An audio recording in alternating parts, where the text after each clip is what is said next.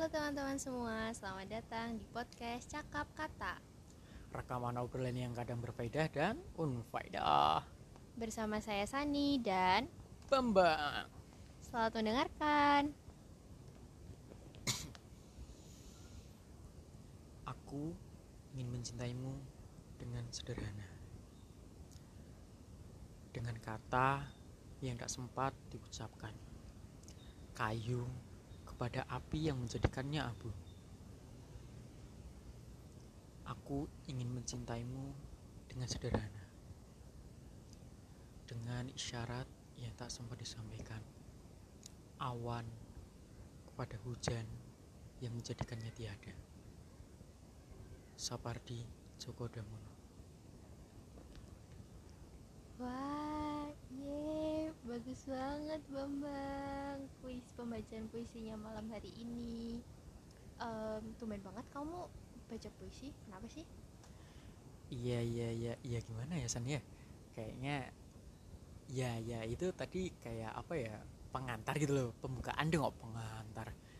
Kenapa Bambang membacakan sebuah puisi Karena hari ini, episode kali ini kita akan bahas tentang perkembangan puisi di Indonesia. Kira-kira seperti apa perkembangannya? Langsung aja kita bahas. Yuk Isan. Oke jadi gini ya teman-teman. Puisi, perkembangan puisi di Indonesia itu sebenarnya eh, terbagi menjadi beberapa fase. Kenapa terbagi beberapa fase? Yang jelas tuh kayak eh, perkembangan puisi itu beda-beda itu loh. Cara entah dari cara penulisan, dari segi isi maupun kayak tipografi penulisan gitu ya. Eh, Yang jelas sih dari yang paling jelas itu dari segi isi kebanyakan. Ah, tipografi juga ding. Hihi.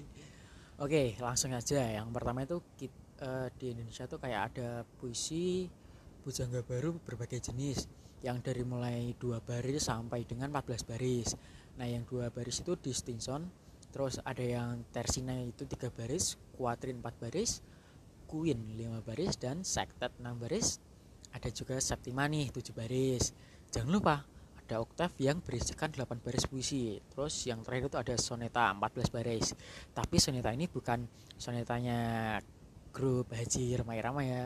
Juri Ted oh bukan bukan itu bukan bukan oke terus aduh batuk Haji hai Eh, di fase kedua kita ada periode 45 nah apa itu apa sih periode 45 tuh Nah, periode perangkatan 45 ini eh, kalian pasti tahu semua sih ini terkenal banget. Siapa siapa siapa? Yes, Khairil Anwar. Dan yang paling terkenal di zaman itu dan dari tulisannya Bapak Khairil Anwar, uh bapak, bapakmu menglahir ke hehe. Itu puisinya yang berjudul Aku. Nah, itu nanti bisa kalian cari ya nggak perlu dibacakan.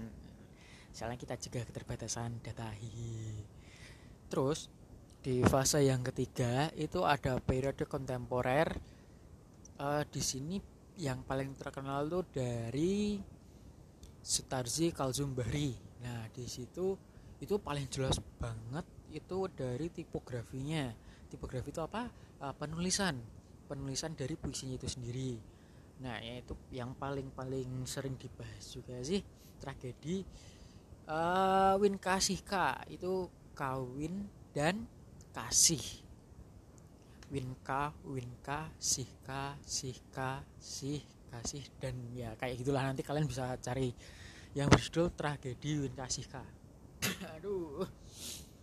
Terus di fase yang keempat itu eh, puisi masa kini ya atau kebanyakan ya puisi modern gitulah bisa dikatakan itu puisi bebas sih lebih kayak berisikan bebas terus eh berisikan bebas kan ber apa berisikan puisi bebas berceritakan menceritakan sesuatu yang bebas terus kayak terserah kalian mau mau ngambil topik apa kayak kalian bucin kah galau kah atau seperti apa itu terserah kalian.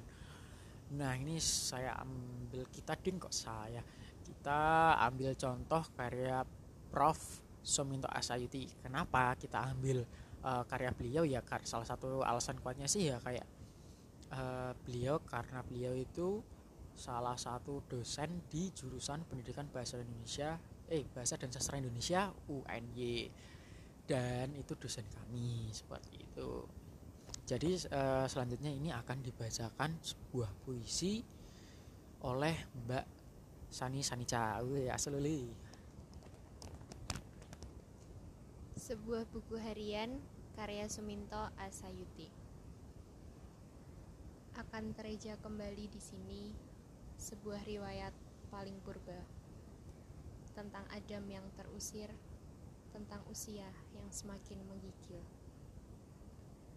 Diam-diam aku mencintaimu. Tidurlah kekasih dalam kalbuku barang sejenak.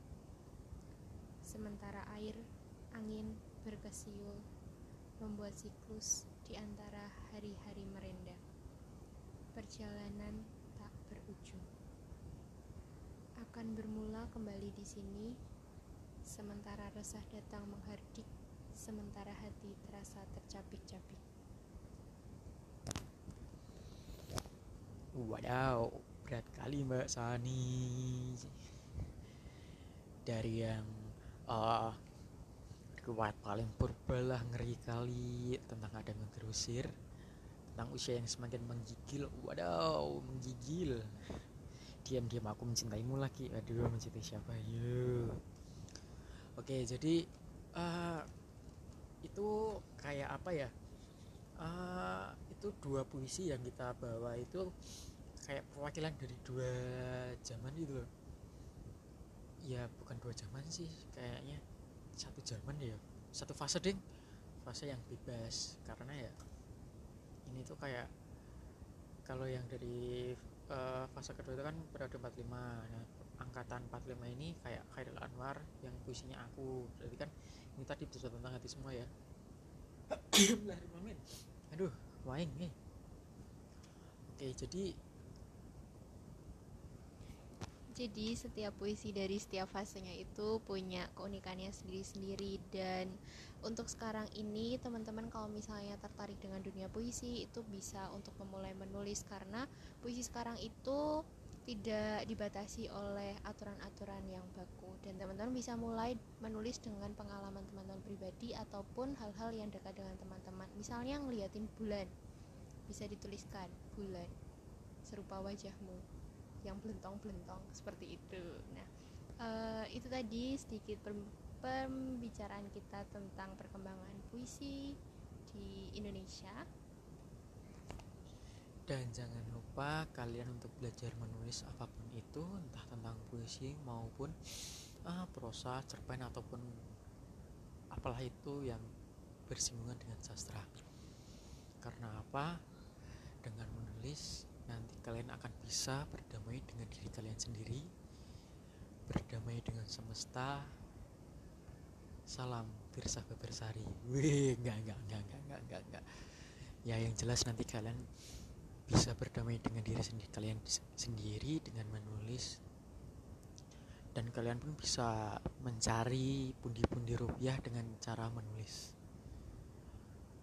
Oke dilanjut mbak Sani ya. Hihi udah nih pak kita closing ya saatnya kita closing Terima kasih untuk teman-teman yang sudah mendengarkan episode kali ini.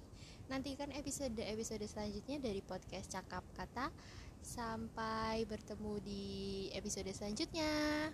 Bye bye.